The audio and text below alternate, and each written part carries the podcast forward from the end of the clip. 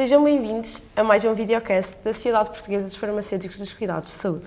O meu nome é Inês Coelho e hoje temos connosco a doutora Odete da Cruz e Silva, do Departamento de Ciências Médicas da Universidade de Aveiro, para nos falar um pouco sobre a intervenção do farmacêutico na geriatria. A verdade é que Portugal tem aqui um desafio. Estima-se que em 2060 a média de idades da população portuguesa irá ser superior a 48. E então, como é que o farmacêutico pode intervir aqui no envelhecimento da população?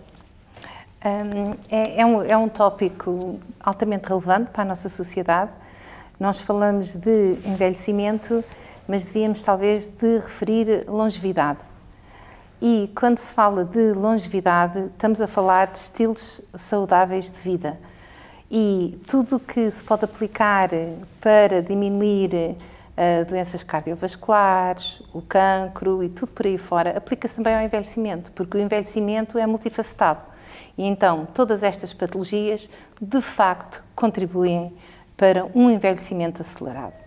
E então o que nós procuramos é desacelerar esse envelhecimento e começarmos a falar de longevidade.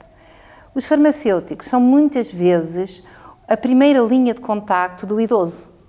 Uh, sabemos que, uh, por vezes, para ter uma consulta da especialidade ou isso é, é complicado. Uh, temos muitos idosos em pequenas vilas, isolados, e é mais fácil, talvez, chegarem ao farmacêutico.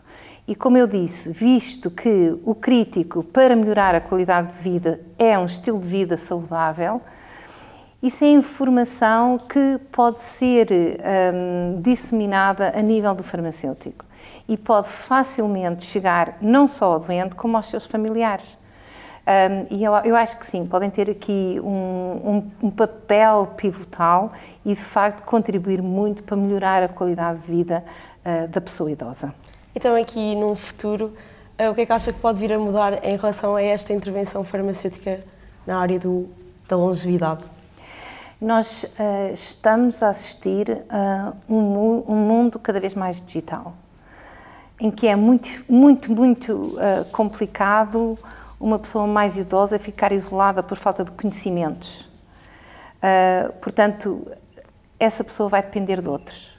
Nós estamos a desenvolver dispositivos médicos que podem acompanhar muitos aspectos da saúde do doente, uma, uma pulseira, um smartphone, uh, dispositivos desse tipo, que o idoso em si pode ter muita dificuldade em utilizar. Portanto, precisa de alguém à sua volta para ajudar. A família, obviamente, mas também o farmacêutico. E aqui pode também ajudar a, a apontar, por exemplo, o papel que um jovem pode ter, porque muitas vezes é a minha experiência que os jovens gostam de ajudar, os avós são preciosos e gostam de ajudar os avós. E se calhar não sabem que podem, talvez agora o Natal está próximo, podem oferecer uma braceletezita para monitorizar uh, alguns aspectos relacionados ao bem-estar uh, do seu avô, da sua avó. E aí uh, a farmácia pode intervir, o farmacêutico pode intervir, para não falar num futuro que se prevê, não sei se é daqui por cinco anos ou um pouco mais, em que podemos ter uh, facilmente acessíveis testes para algumas patologias associadas ao envelhecimento com base em sangue. Uma gotinha de sangue dá para ver se este paciente tem aqui um perfil de risco para uma situação A, B, C ou D. Estes testes podem-se fazer uh, no ambiente de, uh, de um farmacêutico.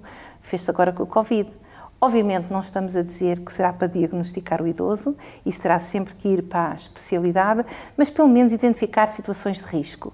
Portanto, um farmacêutico em, em uh, colaboração com a família ou isso, pode ser aqui uma mais-valia para identificar situações de risco e também promover a qualidade de vida da, da nossa população preciosa, mais idosa e que queremos contribuir para a sua longevidade.